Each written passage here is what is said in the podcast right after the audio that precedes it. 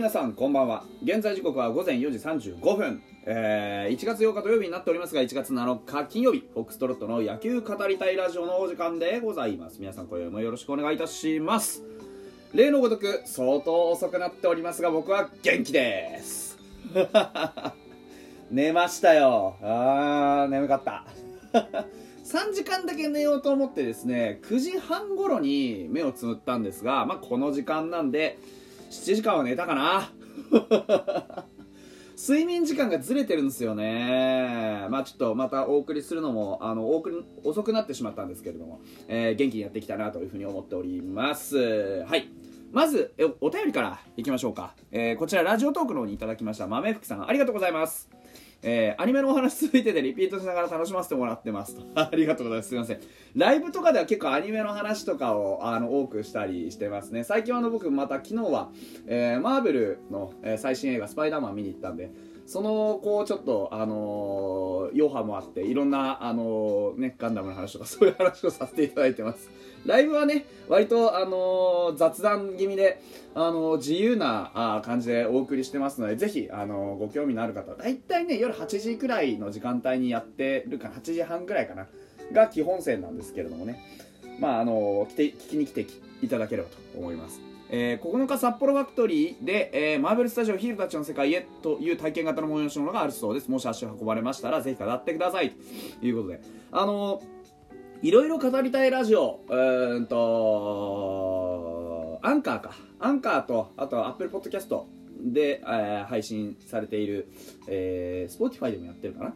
の方では結構あのーそういう映画の話とか、アニメの話とか、そういうの、まあ、最近ちょっとマーベルの話しかしてないんですけど。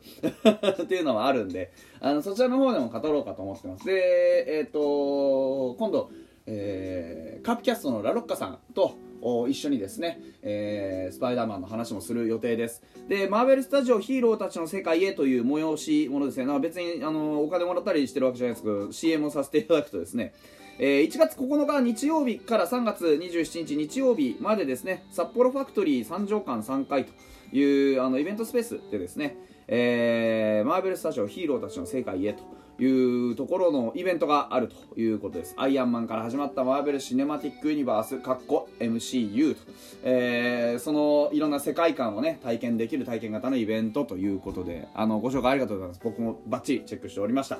えー、ぜひ行ってきたいというふうに思っております。はい。で、えー、今日はですね、ちょっと気になる、えー、ニュースが1個、まず。うんと、木村文和が、あ背番号36になりました。で、新助っ人4選手の背番号も発表になりました。とりあえずニュースソース読んでいきましょう。えー、こちらが日刊スポーツさんですね。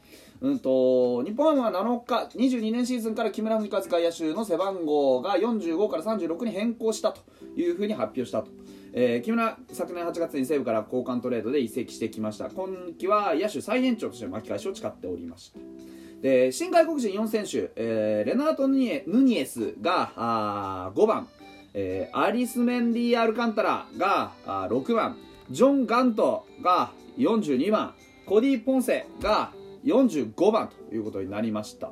皆さんあ？と思ったのではないでしょうか。そう。木村文和が変わった36番今季までバーヘーゲンがつけておりました。あのね契約状況は全く伝わってきてないのでこれはもうわからない正直。でただあなんでしょうかね、うんと、可能性として対談の可能性は高まったかなというふうには思っております。まあ、そもそも、あのバーヘーゲンいることによってね、えー、当然ですけど、こう、まあ、外国人枠の関係もあるじゃないですか。バーヘーゲン、それからロドリゲスが、まあ、すでにいるよという状態。野手のね、あの、外国人はちょっと、もういなくなってしまいましたから、あれですけれどもね、ロドリゲス、なんかもうちょっとね、ハッスルプレー頑張ってほしかったなと思うんですけども、なかなか難しかった。で、それも含めると、今現在、あの、対談が発表されてませんっていう選手を数えると、全部で新外国人6人いることち、新外国人にありやん、えっ、ー、と、外国人の選手が6人いることになると。いうことを考えると、まあ、あの支配下枠の中の外国人枠っていう話も考えて同時に使える数にはまあまあ限界があると。いうことで言うとそこまで積極的に抑えにいっていないバーヘーゲンをという可能性もあるかなというふうには僕は思っています。うん、あのー、結局たくさん選手を取ってきてもうまく回せない人数だったら意味がない。特にそういうところに使えない選手が出てくると無駄な投資になってしまうのでね。だからそういうところを考えるとまあ、数的にはこのね、えー、ジョピッチャーでいうとジョン・ガンとコディ・ポンセ、えー、ロドリゲスという3人体制になるのかなという気もしてるかなっていうところですね。まあ難しいですよね。そこら辺の予想をするのはというところでございました。で、まあまだわからないんでね。いや本当に。まあ残ってほしいなとは思いますけどね、バーヘーゲンの能力ってめちゃくちゃ高いですからね。皆さんが想像している10倍僕評価してるんで。うん、だから僕ずっと言ってるんですよね。バーヘーゲンはやばい投手だと。とんでもねえ投手だぞと。ずっと言ってるんですが、うん。まあ、ピッチャーを見てくるねあのスカウトの目は僕は信用しきっているのであまああんまり心配はしていません。はい。というわけです。で、えー、本日はですねなんか新人選手の入寮記事がたくさん出てたんでそっちの方の紹介もしたいなと思っております。ドラフトの上位からいきますか？えっ、ー、とドラにアリゾノ直樹選手。うんとなんか大体この時期の入寮のニュースって持ち物検査がすごい面白くて。そこをちょっと紹介していきたいなと思います。アリゾナ君って1 8 5センチ9 7キロあるじゃないですか。でかいんですよね。でそのアリゾナ君が持ってきたの何ですかって聞いたっけ。あのー、象のぬいぐるみを 持ってきたっていう話でね。可愛いかっつって。有園君部活を引退した後妹がクレーンゲームで取ったものを渡してくれました。隣に置いて寝ます。落ち着きます。屈託がない。かわいいか？なんだ？えー、偶然にも母校の高倉監督から付けられた異名も象だった。えー、アリゾナは体が大きい怪我もしないという意味から象みたいと言われたことがあります。と明かすと。圧倒的な飛距離も雄大な巨像と重なる重なるか？本当か？ね、あの、可愛い、えー、象のぬいぐるみエピソード。ドラ3、水野達樹。こちらはね、翻って現実的なんですよ。選手の個性が出ますよね、この持ち物チェックってね。大谷愛用のマットレスを準備して入寮した体が資本の仕事今まで見たことがない金額だったけど大谷さんの愛用しているマットレスを購入させていただいたと ああなるほどと即戦力として期待される青少と候補は、えー、いかにも疲労が取れそうなふかふか具合。これで間違いない。だから面白いですよね。僕好きですよ。この あのマットレス買って間違いないって言える感じ。でも大事ですよね。自分の体のケアっていうところにきちっと目が向いてる。ね。ゾウさんは心のケアでしょ？ケア用品が入ってくるのかもしれないですね。これね。面白いね。えっ、ー、と、ドラヨン、坂口、歌。3種のグラブを持ち込んで入寮しました。3種ってなるんですけど、もともとあの、坂口くんはね、高校時代投打二刀流だったわけです。で、ただ、プロでは野手に専念するよというところで、グラブはサードと外野とファーストで準備しましたということだそうです。その3つを守ることで幅も広がると思うので、ね、頑張ろうと思いますということ。要は、あのー、ポリバレントじゃないですけどね、多機能性というかあのユーティリティとはちょっと違うと思うんですよね。ユーティリティってどこにでも OK 便利屋さんみたいなイメージのある言葉ですけどあの日本球界ではね。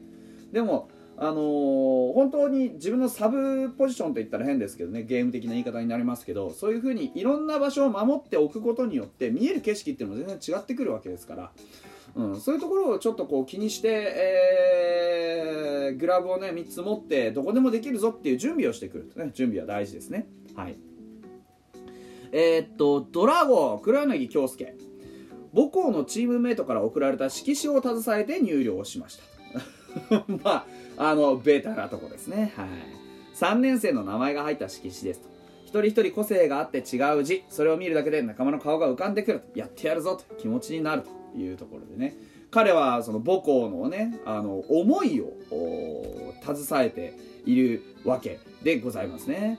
あのー、やっぱりこう、なんていうんですかね、僕も、あのー、覚えがありますよ。やっぱり色紙って、ね、まあ、あの僕、部活卒業時に後輩から渡されましたけど、なんかこう、ね、あのー、本当に文字見るだけで、ああ、あいつ元気かなって思いますもんね。うん、全然思いますよ、やっぱり。なんか、いいなって思いましたよ。本当にね。うんあの入寮までは結構あの愛知豊田市で、えー、休みなしで体を動かしてきたと言っておりますのでぜひねあの基礎体力を見せつけてね、えー、シーズンをなんとか走り切ってほしいなと僕は思っております。まあ、あの中京大中京ですからあ、まあ、僕は実力には特にあの疑問を持っていないのでまたね、あのー、改めて黒柳投手の、えーと情報もねしっかりまとめたいなというふうに思っております。というところ。それからあとはねドラ7松浦圭斗君。えっ、ー、と実家から移動中の旭川空港では早くも地元ファンからサインを求められたと。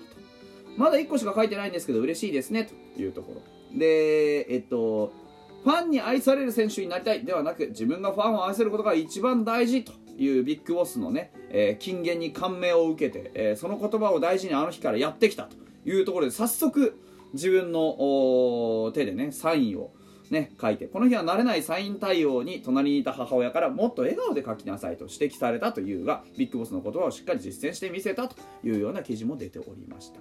まだなんか何かあのあったんですが改めてご紹介できたらなというふうに思っておりますよと。続々と若手の入寮のニュースちょっとお伝えいたしました。それではまた明日です。